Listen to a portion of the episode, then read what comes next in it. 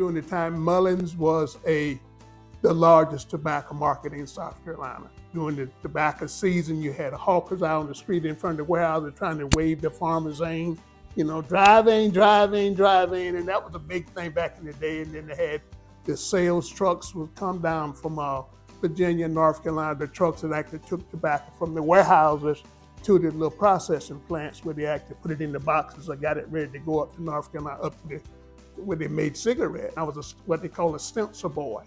Tobacco would come out in barrels. They would put it in, in, in barrels, and they would roll the barrels out, put them on the railroad cars or whatever. But then they also, with certain days, would run it and put it in boxes. And the boxes had to have a stencil on the end saying what grade and the date and all that. And I was a stencil boy. And anybody couldn't be a stencil boy because you had to be kind of neat with it, because when you did the stenciling, it was something that's going to identify that, that, that, that box of tobacco until they actually used it up. And so I was selected to do that, and I did that for about over three summers, because you, you would go back the next year, and if they remembered you, or if you can get them to remember you, okay, you did a good job last year, come back, you can do it with